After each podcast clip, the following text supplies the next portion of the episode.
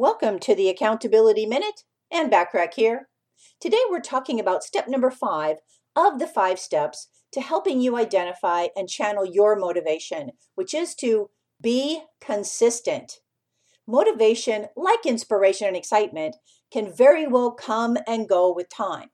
There will be times when you will feel very pumped about what you're doing, and then there will be times when you feel like you don't want to continue. But always remember what is motivating you.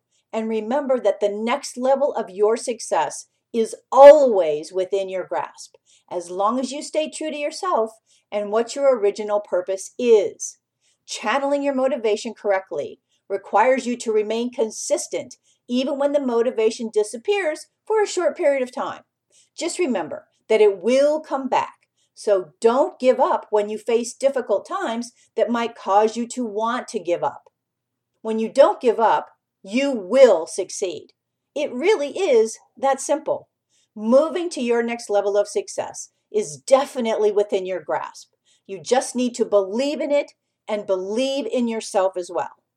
Over the past five days, we've explored five steps to helping you identify and channel your motivation. Work on implementing each of these steps so you can be even more successful and enjoy the journey a little more each day. My husband, Bill Bachrach, says success is the cumulative effect of the little things consistently executed over time. Remember to take advantage of all my complimentary business success resources and tools as a member of my free silver membership on accountabilitycoach.com. Thanks for listening.